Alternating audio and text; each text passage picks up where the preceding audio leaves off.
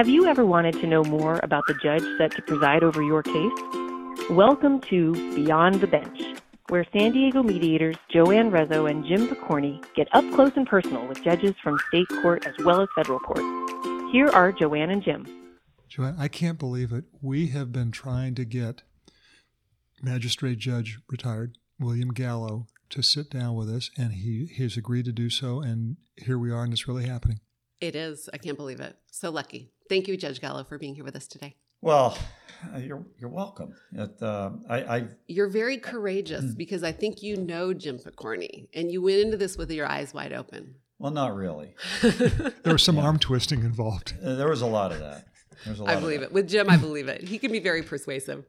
Well, it's- it's not very persuasive at all, but uh, he's persistent. So my understanding is you guys have known each other for a couple years now. Couple. I would say 20? going on. No, no, no, no, Jim. You're, you're you're obviously getting old, and your mind is going soft. No, it's going on close to thirty. 30 years? Yes. And It was, back in, then. it was in the early '90s when we had our first case together. And you were in AUSA. I was in AUSA How long had you been with the office at that time? when we first met. Yeah. Probably just a couple of years. And what? Really? So I started in 91 and it was in the early 90s, I'm going to say 93 or 94 when we had our first case together. 30. So what had you done before you were an assistant U.S. attorney? I was another assistant US attorney in Chicago. I So don't, thi- I don't think I know that. Really? yeah, yeah. So uh, There you go. We're That's hearing his it's chime. Yeah, we're here. right on cue. Yeah. So you're in Chicago. yeah, Okay. so uh, yeah, I was at AUSA in Chicago before moving to San Diego. And before Chicago, I was a prosecutor in Yuma, Arizona. And before that, I was an active duty Marine. Uh, were you at the Marine Corps Air Station in Yuma? I was. Did you ever fly in and out of there? Many times. Yeah. Yeah. Yeah, I'm a little- surprised they let you in. And a little, well, you know, I got, spe- I got a special permission. I'm surprised anyone lets them in. Yeah, that's true. Yeah. I told them I knew judges, and they, and they let me in. Yeah. So, wait, so you started off in, in Yuma, you said? Well, that isn't where I. I mean, Start- practicing law, No, I started off in Okinawa practicing law. JAG Corps. Jag. Well, you know, we Marines don't like to say JAG Corps. What do we like to say? Well, we like to say we're Marine officers. All right. Marina. So, Okay. Practice so uh, a, a brief education about uh, the military and lawyers in the military, which might help you for you know not embarrass yourself in the future. Uh, so That's a tough call for Jim. No, that's true. Uh, so, um, a Marine officer is a first and foremost a a Marine, a Marine rifleman, and Marine officers uh, are unlimited line officers, unlimited duty line officers, and we have the ability as a Marine officer to go into a number of different military occupational specialties. Now, of course, they're not going to say, "Okay, Gallo, there's a F-16, climb in it and, and fly away." Uh, whereas uh, the other branches of service, the lawyers in those other branches of service, are limited line officers, limited duty officers. So if you're a lawyer in the Navy, Mhm. Air Force, Army, Coast Guard, now Space Force, that's what you are. And your uniform indicates such. There is a badge, a bell, a whistle, a button, like they all have on their uniforms that say, I'm a lawyer, I'm a doctor, I'm a dentist, I'm a candlestick maker, Indian chief, whatever it is. Uh, the Marine Corps, if you look at a Marine officer and you look at that officer's uniform, uh, you probably will not know what that officer does. Because that officer can do any of a number That's of right. things. Now, you know, aviators have wings on their on their uh, on their uniform, which would indicate that they are an aviator. And there's a few other telltale signs, but we don't show what we do specifically. So when you say JAG Corps, that's that's something that's That's really a Navy thing, maybe. Navy, Air Force, Army. Yeah. Uh, because that's what you are. You're a core of judge advocates, and that's what you do. Well, now I know. Yeah, So, have you spent any time at Camp Pendleton at all? I have. Yeah. Were Quite a you stationed there in the military? Or? Uh, I was never uh, stationed at Pendleton on active duty, Mhm. uh, so I. Uh, but I s- done a lot of things at Camp Pendleton as a reservist. I was born there. What? Really? I was born back when they had a white clapboard hospital on Camp Pendleton. Yeah. Well, that hospital, that that physical structure, I believe, still exists. They oh, I'd love to see it. They have, uh, within the last decade, uh, erected a brand new state of the art hospital because of the war. Yeah, you can see it from the highway. that's right. Yeah, it's beautiful. That's right. Yeah. I was born there. My father was a airman in the Army Air Corps in World War II. Yeah. So was So he my a dad. Pilot. Really? Yes, my dad was a uh, pilot, uh, B 25 pilot. You knew where he was stationed? My dad. Yeah. I sure do. Where?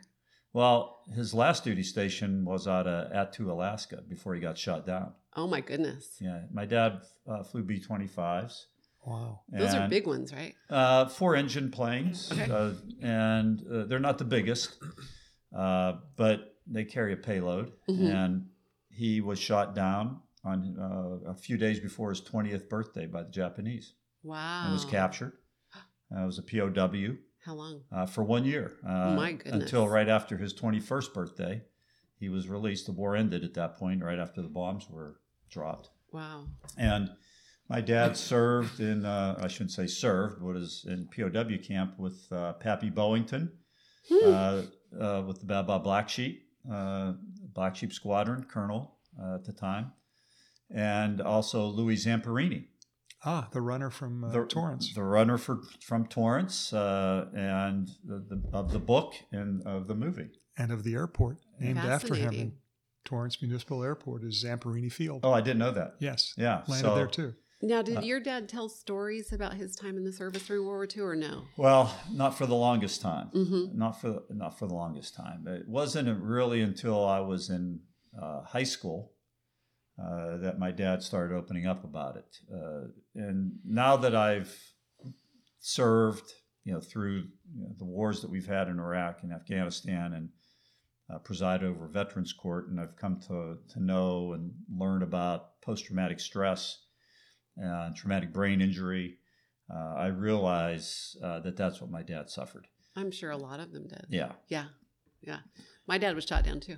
no kidding. So he flew at Thunderbolt, Thunderbolts uh huh. out of uh, Raydon in England over the English Channel, over France and Germany. And his last mission was over France, and he was heading home, and he got shot down over the English Channel. Get up. landed in the water. He said there was an article in the newspaper, and he told, would tell the story too. When he was going down in his parachute with a parachute on, he saw something red in the air. and was like, "What's that red?" And he looked down, and his leg was gone. So he tied a tourniquet around his leg, floated in the water for I think 45 minutes until a British boat picked him up. British Navy ship. No kidding. Yeah, yeah. So he lost. And he didn't want to come home. He wanted to stay and go back to the squadron. He just he loved being there. And they were, I Well- think they thought morale would not be boosted by having a That's the greatest generation. That was their mindset. really- it yeah. was, if I'm not dead, send me back to my unit. Yeah, and that's how he lived his life. Yeah. His whole life was like that. So, Wow. well, thank you for That's your incredible. service. That's incredible story. Wow. Yeah. Let's back up. Where did you go to high school? In Western Pennsylvania, a little little high school called Apollo Ridge High School. The Apollo Ridge, Apollo uh, Ridge. Eagles or what was- Vikings. the Vikings. Wow. Yeah. Okay. And do you play any sports when you were there? I was on I was on teams. what teams were you on, I was, I, I, I, I was on the football team for a short period of time. I s- didn't like being a tackling dummy for the seniors. Uh, and I wasn't very good, so I then ran cross country in, in, in the fall. And then I was also on the basketball team. Not very good. I, I, I rode the pine uh, and I ran track, and I was slow as hell. what distance? I, I ran the hurdles, and believe it or not, I had the best form of anybody on the on the team. But I was like I was running with a piano on my back. So That speaks to the team. yeah, but I had great form. Yeah. Oh, I, well, that's important. I had really good important. form. Really good form. So when you when you finished up the high school, what what'd you do then? I knew that uh, early on, my dad instilled this in me, uh, the, you know, wanting to practice law. My dad was not a lawyer, but uh, you know, just as an aside, uh, after after the war ended and he was liberated and returned, uh, he stayed stayed in uh, the reserves. And then at that point in time, it uh, quickly transitioned from Army Air Corps to Air Force. And he was in Air Force Reserve, and then Korea started. Right. And he got called back up again. And uh, because he was a POW, uh, they said, uh, hey, uh, I think he was a captain at that time, and he got promoted to major sometime during the Korean War. Uh, captain Gallo, uh, how would you like to get back in the cockpit and fly over Korea?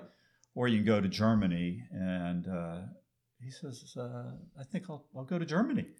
And so it was an easy, easy choice. He didn't want to get shot down again, as Yeah. your dad probably understood.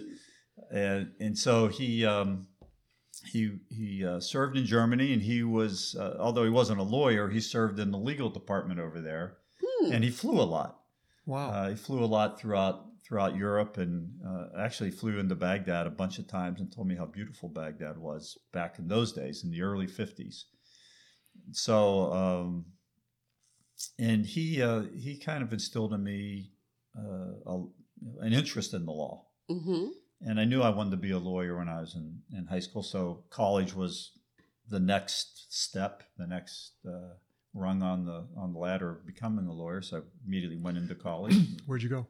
I went to Duquesne University. My dad, my dad, uh, alma mater in Pittsburgh. It's a Catholic school. Uh, I graduated from there and then went right on to law school, Loyola in Chicago, another Catholic school. Yeah. You sound like you were on the same education fam- or program as my husband's family. Is that right? They all went to Catholic elementary school, Catholic high school, Catholic college. Yeah. Yeah. Oh, he broke the mold on law school, though. We went to USC together. So, Ah, yeah. go figure. Not bad. Yeah. Yeah. So you you finished So- up law school and then what? I I joined the Marine Corps while I was in law school. Uh, it was commissioned while I was in law school. Interesting. And so, uh, upon graduation, uh, the Marine Corps was generous enough to give all of us who had law contracts uh, time to study for the bar. And so I studied for the bar And got got paid to do so. and, and got paid to do so. Uh, fortunately, I passed the bar because they give you two cracks at it. If you don't pass it your second time, then you're a Marine officer, usually in the infantry. Mm. Which, in hindsight, actually, I, I, I wish I had done. Uh, not, I wish I'd passed the bar, Yeah. but, I, I could have infantry- opted. I could have gone into the infantry. And a friend of mine, who's a lawyer here in town, uh, Doug Applegate, uh, he opted to give up his law contract and become an infantry officer. And, Hmm. And, I never understood that at the time, but looking back on it, I, I, I now understand it, and I wish I had done the same. So, why do you wish you had done that? Uh, one is because uh, I always I had the law degree, Mhm. I had the law license, and I could have gone back to the law at any point in time in my career. Uh, but you can't always go back and become an infantry officer. you know. Mhm. And so, being a, a company grade officer, uh, you know, leading Marines, uh, I got a taste of you know later in life uh, when I got called up for the Iraq War, and it's something that uh, I found to be exhilarating, challenging, interesting, stimulating, and very rewarding. And I wish I'd have done that at a much earlier age. And who knows, I might have just stuck with it. Uh, I, I liked it so much later. All the adjectives. How about scary? Um, I, I- scary wasn't part of it. Really? No, Wow. no, I wouldn't add scary to that. Okay. That's a true Marine. There Yeah. you go. Yep. Semper, semper Fi. Hurrah. So, uh, law school done. Got paid to do study, pass the bar. First time. There you go. Mm-hmm. Yeah. Not No everyone can say that. No. So, what, where'd you go then? Uh, uh, then once you pass the bar, then you go to Actually, which bar? Pennsylvania. Okay. Because I, I thought that my time in the Marine Corps uh, was going to be one or two tours and out, and I'd be back in Pennsylvania practicing law, where I grew up. Uh, and it made sense to me, to, even though I went to law school in Chicago, to take the Pennsylvania bar. Sure. So I took the Pennsylvania bar. and uh, so after passing the bar, then you go to, to the basic school. I'd already gone to officer candidate school while I was in law school in the summer between my second and third year. Um, got through that. It was a little bit of a challenge physically, uh, and I wasn't prepared enough for it as I should have been. Uh, but I got through that, and then then basic school. That's where you go, and that's in Quantico, just where uh, same place as OCS. and that's a six month program where they run the uh, the officers because at that point in time you are an officer, you're commissioned, uh, mostly second lieutenants. There are some first lieutenants, uh, and they teach you all aspects of the Marine Corps, um, all aspects. You know, the law. They give you a course on the law, supply, logistics, infantry, aviation, all the the MOSs, military occupational specialties that the Marine Corps offers. Or they they offers. They give you, you know, course of instruction and all those, so you have a well balanced, well a background in each and every one of them, Mhm. so you know how to employ those various components if and when the time comes. Now, this is not the same stuff that the enlisted guy le- are learning about. Now, the enlisted who go through boot camp uh, at MCRD here in San Diego or MCRD in Parris Island, they they get similar instruction. It's it's different, but they also learn many of the aspects of the Marine Corps and the various occupational specialties. So they too can learn how to use them, and employ them when and if necessary, and then they go off to their specialty school as Marine officers do. Once you graduate basic school, uh, you go to your specialty school, whether you're going to be a comm officer, communications officer, supply officer, logistics, aviator, law. From for me, I went to Naval Justice School then for two months to learn in depth, you know, practice of law in the military and Uniform Code of Military Justice, admin law, law of war, rules of armed uh, armed conflicts, so forth. So UCMJ is what they taught you when you went off to your to the law course. Yeah, and and, and uh, again, you get a you get a, a summary, cursory view of that while you're in basic school, because even would you like for me to shut off the No, it's grandfather fine. I- clock? I, like the background. I Okay. like I like the It's trends. nice. Okay, so um, you get a, a summary course in the Uniform Code of Military Justice because as a company or field grade officer, you need to understand it too if you're going to employ discipline and know how to do it. Wow. So I, I've always said that almost every young person can benefit from doing some military service. You Totally know, agree. In other countries, it's compulsory. I know, I, Like I know in right? Israel, it's compulsory. You have to do uh, three years, I think, of military service. And I think it gives kids, 17 year olds graduating from high school, a chance to grow up, figure things out a little bit, you know, become adults before they go off to college. I think it'd be smart. No, I, I, I agree. I Yeah. agree. there are a lot of immature high school graduates There sure are. And that get into and, trouble. and, and older lawyers. There's that too. That's Yeah. true. Yeah. You never know what that's You're gonna not be. pointing at Jim right now, are you? Well, I was looking at Jim. I wasn't pointing. Uh, pointing would be rude. Yeah, for the listeners here, this since this is not a video uh, video podcast, he the did listeners, glance directly in Jim's direction. When It he wasn't a that. glance. I mean, it was, it was, It was a, a direct pointed- stare. Dir- direct direct shot. You guys are great. You can't. So so how long were you in the law course? How long did that last? Uh, that was two months. Then what? Then my first duty station, which was Okinawa. How long were you in Okinawa? I was in Okinawa a year and a half, Iwakuni, which is on the mainland of Japan, for six months. And then from there, Puerto Rico at Rosie Roads when it was still open. Hmm. It was a naval base. Uh, and then uh, two years there, and then two years in uh, Yuma. Jag the whole way. Not JAG. I was a judge advocate. Judge advocate the whole Yes, way. Yes. Okay. Prosecuting or defending?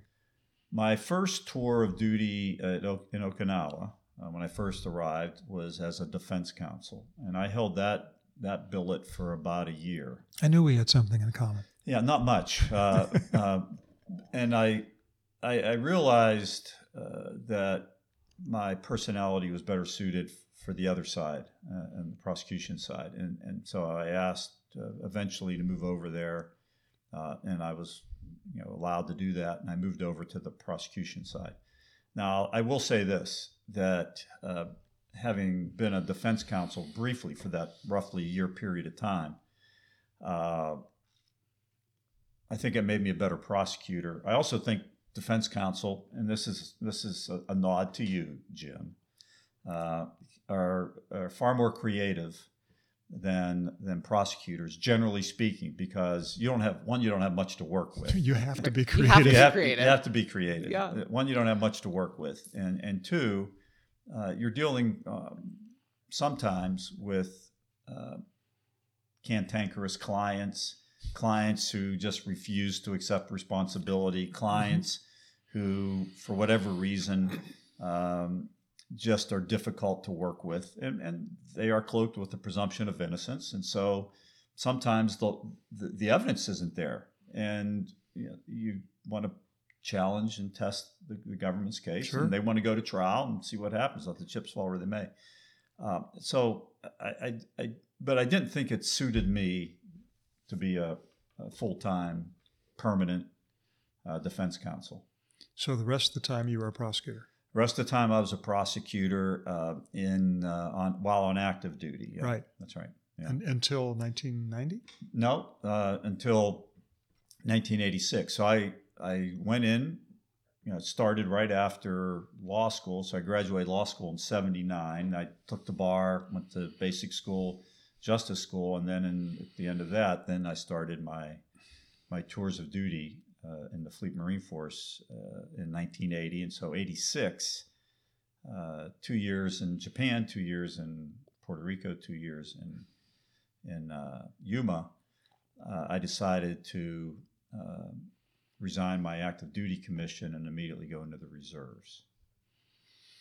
And you ended up in San Diego in 90, 91? I ended up in San Diego in 91. So uh, upon uh, getting off of active duty, I went to work at the county attorney's office in Yuma as a prosecutor for three years. Oh, as a district attorney, deputy district attorney? Right. Well, county attorney's Okay, office. that's what they call it.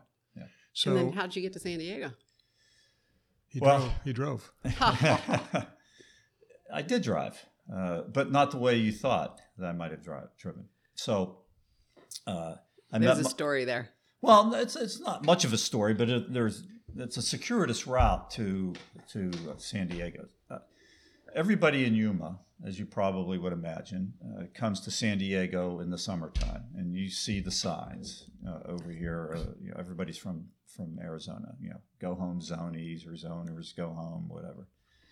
Uh, my wife and her family. My wife was from Yuma, and her family, uh, a, a large family, uh, would always take their vacations here in San Diego. They, she loves San Diego, and you know, what's not to love about it? But San Diego wasn't for me. It wasn't my cup of tea. I, I, I just, I, I grew up back east. I liked the back east culture. hmm I like the Italian communities. I like the Polish communities, the Hungarian communities, the food, the culture. I, I, I the change of seasons. You know, that was what I was used to. Uh, plus, all my family was back there. Uh, Mhm. my dad was one of thirteen. My mom was one of eight. One of And- 13. There's Wow. the family tree of my father right behind you, and you know, I for you can look and it'll tell you how many grandchildren, great grandchildren, and great great grandchildren my grandmother had, and so I had thousands, you know, of, of cousins, Cousins, yeah. living back in Western Pennsylvania, Ohio, and Michigan, and that's where I preferred to be. You're giving us reasons why not to come to San Diego. We're waiting for your response. So, uh, but I was when we were in Yuma. I, I got married. I met my wife there, and we uh, ultimately got married. And I was looking for a new challenge. I wanted to get to the U.S. Attorney's office, so I applied to Chicago and to Pittsburgh at the U.S. Attorney's office. And uh, just by you know the the timing of the United States mail, and uh, I got an offer from Chicago while I was back home with my wife at Christmas time. And my my my buddy, uh, a fellow Marine and one of my mentors in the Marine Corps, who's now in Yuma, was getting our mail. He said, "There's a letter here from U.S. Attorney's Office, Chicago. Do you want me to open it?" Hey, hell yeah! And so he opened it, and there was an offer. Uh, and those offers are difficult. You know, it's a competitive Yeah. position to get, and I was fortunate and lucky to get it. Uh, I certainly didn't get it on my law school grades, but I, you know, a few other attributes I had might have got me over the top. So uh, I immediately accepted the position. But the next day, a letter came in from Pittsburgh, which is the which is where I'd rather have been. Uh, But you'd already accepted but I, Chicago. and I wasn't going to turn No. that. I wasn't going to say No. say no after I'd said said yes. So, uh, my wife and I had an agreement that if one of us didn't like Chicago. So it had to be unanimous that we loved, loved Chicago. hmm I would try to get into the U.S. Attorney's Office in San Diego. Uh, Chicago was great. Uh, the work there was great. U.S. Attorney's Office there, one of the largest in the country. You have a lot of interesting cases, a lot of corruption cases. You know, a lot of stuff going on in Mhm. Chicago, and I like the work. Don't forget the Cubs. The, the Cubs were pretty decent back then. Uh, the Bears were decent back then. Uh, the Bulls were certainly decent back then. Mike, that was a Michael Jordan era. I got a story about that too. Um, and so it was uh, it was a it was a good place to live, good great place to work. Uh, but there were drawbacks, and the drawbacks weren't what I had expected. So when I was in law school, I lived literally right around the corner from the law school, and I could walk to the law school. I didn't have to take mass transportation, the L, or Right. a bus or anything else. I could just roll out of bed and roll into law school. Uh, when I moved there, uh, we lived in Highland Park, which is in Lake County. Uh, it's the county next to Wisconsin, and then the county just north of Cook, where Mhm. uh, the U.S. Attorney's office is in Chicago. And I had to take a train to work. And at first, I thought that was pretty cool. You know, Yeah, like at a, first. I'm, I'm like a businessman. I go on the get on the train in the morning with my briefcase into Chicago. Sometimes I read the paper. It's a nice leisurely, you know, ride to work. Uh, get off at the train station in, in Chicago. Then it was a mile walk, which was nice right. most of the time, except in the winter. And uh, I liked that. That was that was cool. But I was tried. I was tied to a train schedule. Hmm And when you first start working there at, at the U.S. Attorney's Office, uh, you are in the uh, CRAD division. C- CRAD. CRAD, C-R-A-D, Criminal Receiving and Appellate Division. Okay. And so the Criminal Receiving and Appellate Division, it's like being in the, the intake unit at the U.S. Attorney's Office here. You, uh, you get a lot of the, you know, the grunt kind of, you know, not, you know, the reactive kind of cases Sure. and uh, and that was that was cool for someone that was brand new to the federal system doing that. But you also did all the appellate work too for the entire office. You did both? You had- Wow. you had to do both, Oh, uh, and uh, the appellate work was something that was brand new to me. Writing briefs, arguing. Uh, I like the you know the argument part was not brand new, but the writing the briefs and the argument was uh, was was brand new. And so I had to spend a lot of time on my writing skills, which hadn't developed terribly much in the Marine Corps or at the US or at the county attorney's office. And I had a very demanding supervisor. And so those those edits would sometimes la- last till 10, 11 o'clock at night, working with her, uh, uh, getting it right and getting it Oh.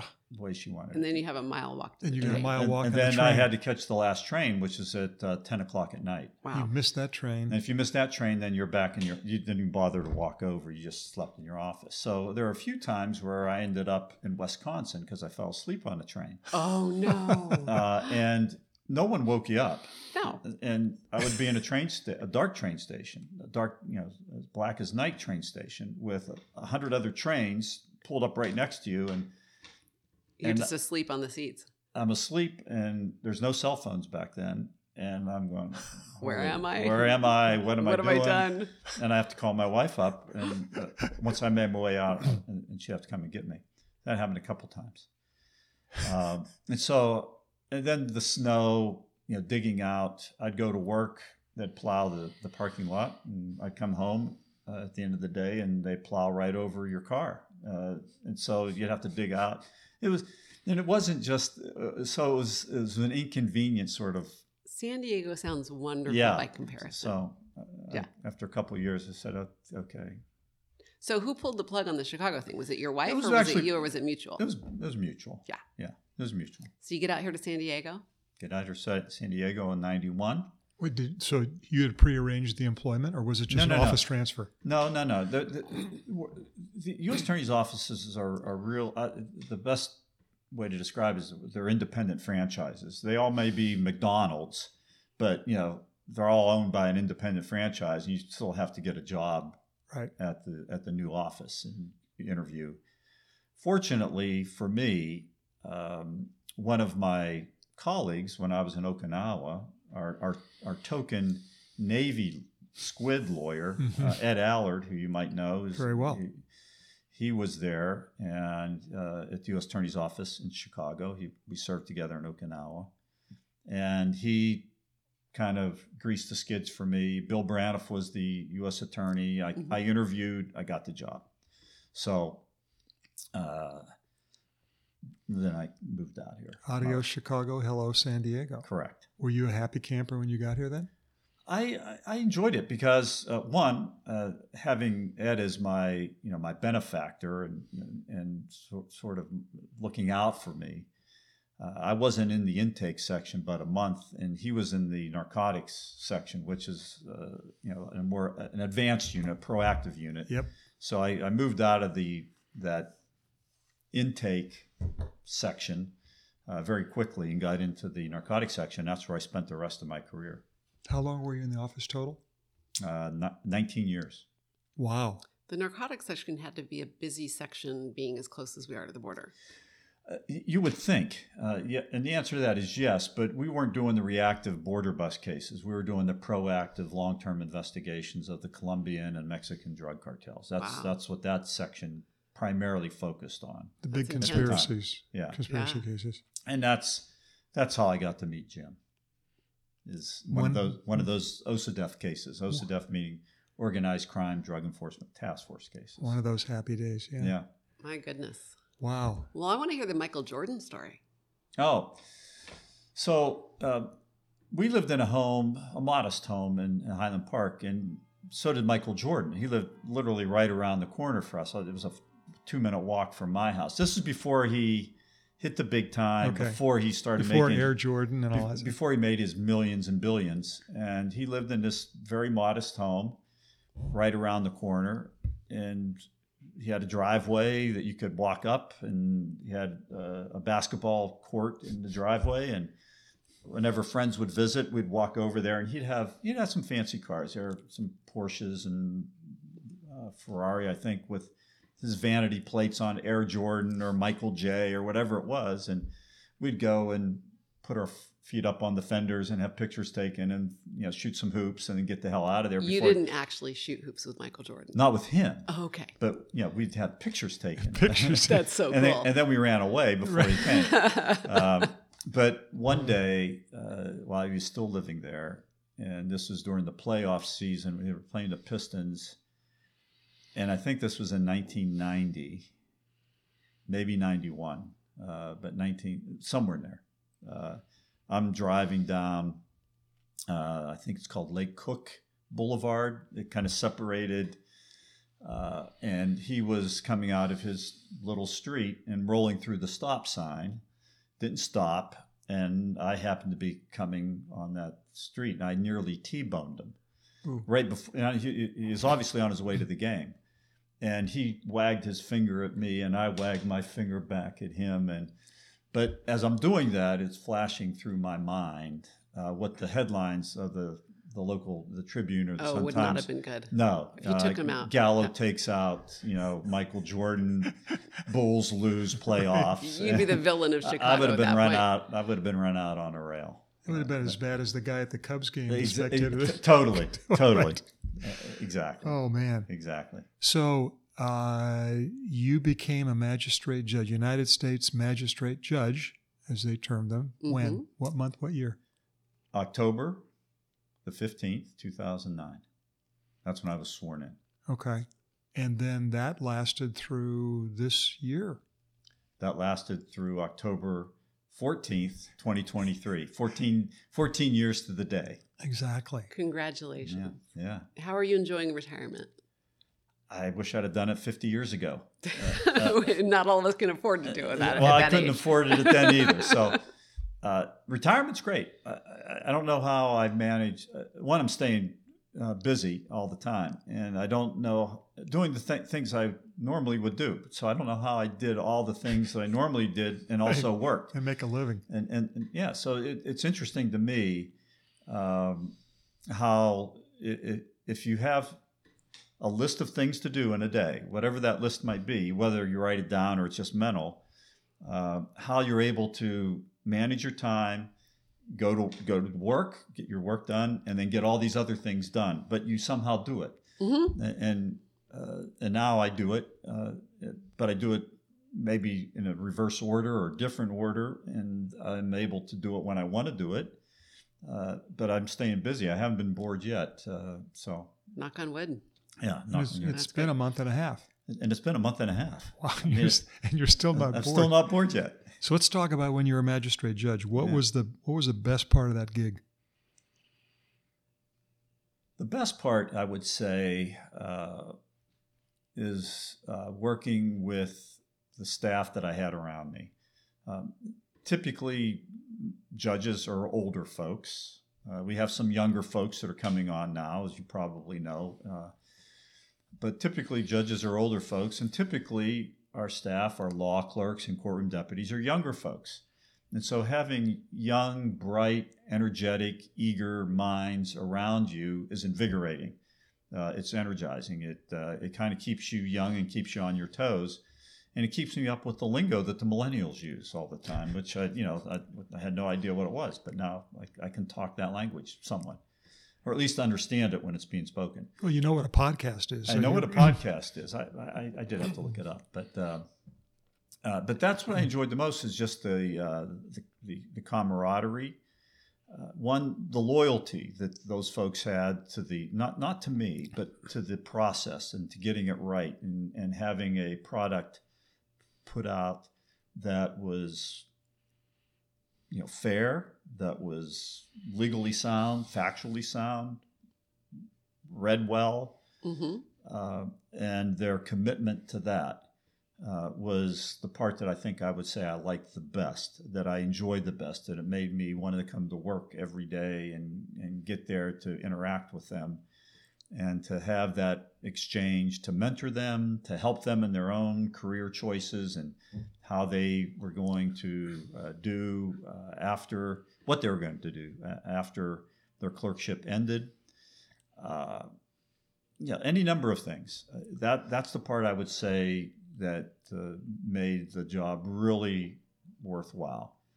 Because I think most judges, if you, if they're being honest, are I mean we're we're insular. You know, we may all be on the same floor, but it's not like we're walking up and down the floors and shooting the breeze with each other. You know? No, you all have your job to do. we have our job to do, and so you're you're in that that that, little enclave. You're home away from home more than you are at home, really. right. Mhm. And, and you have to surround yourself with people that you want to share time with, and and and be stimulated by and stimulate them intellectually, and that's what I like the best. Uh, long-winded answer to your question, but uh, that's, That's what a I great thought. answer. Yeah. That's the that's the part I like the best. Were you on the bench when they transitioned from the annual clerk turnover to the permanent clerk position? That, that must have happened before I, I got there. Because I mean, we do have our career law clerks Right. that uh, can stay with us forever uh, until they get sick and tired of us.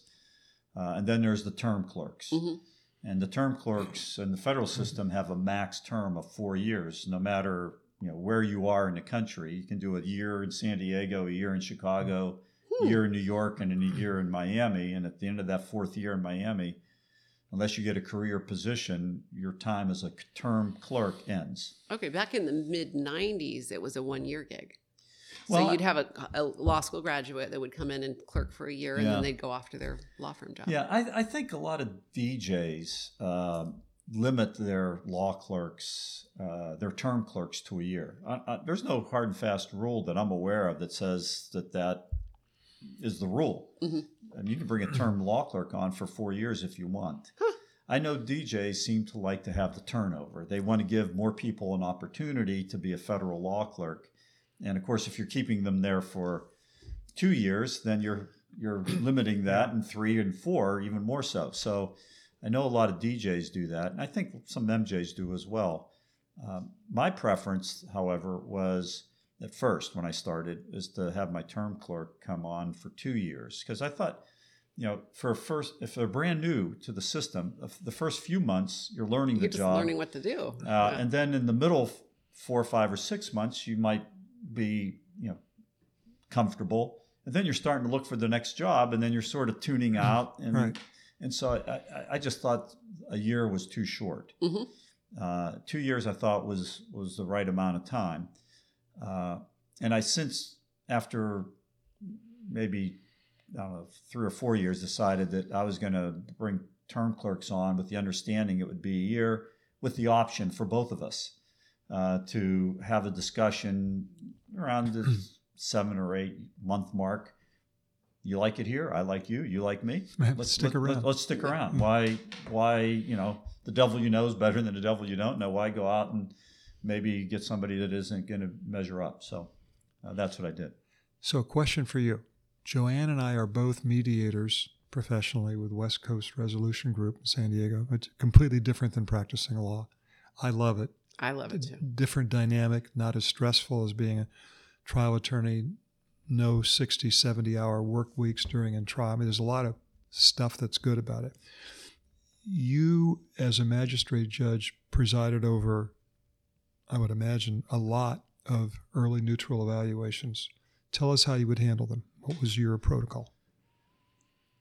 So the uh, not only the E and E, the early neutral evaluation, but also the settlement conferences, the mandatory settlement conferences. By local rule, we were obligated to do both of those: the early neutral at the beginning of the case, Mhm. the mandatory settlement conference more towards the end and after discovery has been completed or substantially completed. Uh, the way I conducted them was was the same because a settlement conference is a settlement conference, and and while we may be evaluative, evaluative in our early neutral evaluation, I'm trying to settle the case. I'm not just there evaluating it and say, okay, you heard what I had to say. Good luck. Uh, so I, I employed the same uh, techniques depending on the case, uh, regardless of whether it was an E and E or a settlement conference, and trying to resolve the case. And and that was the second best thing that I liked about the job is that those those interactions with the parties because there's no two cases that were the same. You might have two cases that are ADA cases, uh, Americans with Disabilities Act cases, or two insurance bad faith insurance cases, or two slip and fall cases, or two patent or trademark or whatever, but they're always different. Right. Uh, the, the lawyers are different, the parties are different, the, the issues are always different. And to me, that was uh, that was interesting. It kept things, you know, it, it, it kept things, you know, light and lively and different. Uh, but I will say this: that whenever I was at the U.S. Attorney's office, and I would go up for motion practice, you know, when Jim Pokorny filed his spurious uh, motions to suppress D- dilatory motions. dilatory, Spurious spurious, and dilatory. and- and we have a few other adjectives. Meritless. with and here. meritless, Yes. unfounded, factually unsound, you, you know, legally unsupportable, whatever. What, Now we're on the It's hour. that time of day. The- no, I think that's someone at the door. The chimes keep going. Wow. So you would file, you would Yeah, respond so- to motions. So when we go up for law and motion day, uh, and I'd be sitting in the courtroom, and a lot of the judges had their civil pra- motion practice before, Right. And I would listen to these civil lawyers drone on about. I wanted, you know, to take the deposition on Tuesday, and they wanted Thursday, and, and you know, and we just couldn't agree on Wednesday, and and you know, Sort I- out, people. I, I wanted, I wanted, you know, the I wanted the emails, and they wouldn't give me the emails. I was just shoot me. I said, how could anybody practice this? But once I got the the magistrate gig and got into these discovery disputes and and the the settlement type conferences, I said, yeah, th- it's kind of interesting trying to resolve any dispute. You know, it takes Sure. a different skill mm-hmm. set to try to resolve a dispute, no matter Absolutely. no matter how you know silly or ridiculous we might think it is to the parties. It may be It- important. It's real. Sure. It's it's a real it's a real issue, and there may be reasons why this party wants the deposition on Tuesday and this party wants it on on Thursday, and they can't agree on Wednesday, uh, and there may be very real reasons. And so I, I sometimes I lost sight of that fact that there are parties here that are engaged in sometimes heated battle uh, of cases that meant something to them and it was important to them, even though I th- might have thought it was silly uh, or ridiculous, uh, the dispute uh, or the or the issues uh, that were, you know, the subject of the lawsuit. And so I, I tried to constantly have to remind myself that this is a serious matter to the parties. Um, but and, and so I'm I'm kind of circling back to the question that was asked, and that is, you know, how did I handle those things? Uh, I would handle them this way. Uh, before I had the early neutral evaluation, which, ca- which came first, preceded the settlement conference, which was usually five or six or seven months later, I would have a call, uh, what I called the pre E and E call, with just the lawyers. I would call them up. Uh, and I didn't do this when I first started my career. This was something I learned uh, going to. An, uh, I was on a panel uh, at a, uh, I think it was a patent law panel where I was speaking, and uh, that came up in discussion. If I did something like that, I said no, and they said, well, that might be helpful, particularly in patent cases. You know, like a phone call? Is that A phone, talking a phone call. Okay. And I said, well, I think it might be helpful for any case. Yeah. And so, what I started to do within maybe two or three years of starting the, the, the job as a judge, I s- employed that new practice of having the pre E and E call to kind of prep the battlefield, as we say in the Marine Corps. So I would call up Mr. Pokorny, who's representing the, the plaintiff.